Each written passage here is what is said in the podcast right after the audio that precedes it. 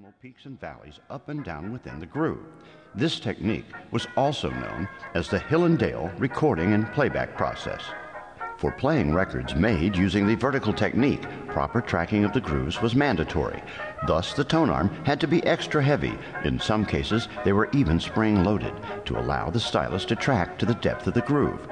This extra weight, or pressure on the record, frequently resulted in audible surface noise on some players and caused the discs to wear out much faster than lateral records. And the vertical technique was soon abandoned by most companies. The one record company that stubbornly stuck with the vertical technique was the National Recording Company and their Edison label. In fact, Edison's insistence on staying with verticals nearly to the end is what eventually put the company out of business.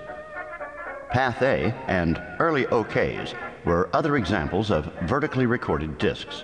To further complicate things, when almost all other labels were recording laterally, Edison records were almost four times as thick as other records and utilized a microgroove which required an Edison designed diamond stylus and special sound box too.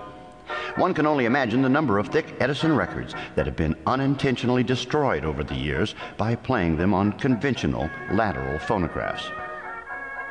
The Edison Company had been fully devoted to cylinder phonographs, but concerned with the flat disc's rising popularity, Edison Associates began developing their own disc player and discs in secret. Dr. Jonas Aylsworth, chief chemist for Edison, and later, after his retirement in 1903, a consultant for the company, took charge of developing a plastic material for the discs. The aim was to produce a superior sounding disc that would outperform the shellac records of rival companies, which were prone to wear and warping. Another difference from competitors' discs was that the vertical cut method was still to be used for the grooves. 10 inch records would run for 5 minutes per side at approximately 80 revolutions per minute. Although Edison Associates initially worked on the project in secret, when Edison discovered it, he took control of this new project and gave it a great deal of personal attention. Aylsworth molded phenol and formaldehyde, mixed with wood flour and a solvent, into a heat resistant disc that always remained absolutely flat plane, and which was an essential requirement of a practical disc record. A phenolic resin varnish called condensite was applied to the core, and then the disc was stamped in the record press. The finished 10 inch disc weighed 10 ounces, heavier than most, partially due to the one quarter inch thickness of the record. Playing them required a unique Edison Company stylus with a diamond point. The disc phonograph and the Edison discs were designed to be an entire system incompatible with other discs or players. The new Edison disc phonograph was shown for the first time publicly at the fifth annual convention for the National Association of Talking Machine Jobbers at Milwaukee, Wisconsin on July 10th through the 13th, 1911. It was reported to the press that the new machine was based on Edison's British 1878 patent in order to deter claims of copyright infringements with Victor or Berliner.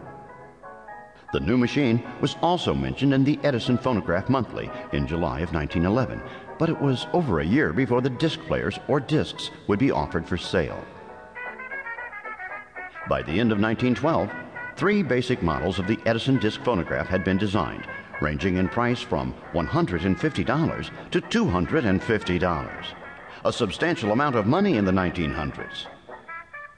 Prices for the discs started from $1.15 and ranged to $4.25, but later they came down to $1.35 and $2.25. The discs were expensive to make because of the complicated chemical process required. Thomas Edison's brilliance extended to every area of his work, including marketing. To pique public interest in the Edison disc phonograph and gain acceptance, recitals were conducted to prove the merit of the discs.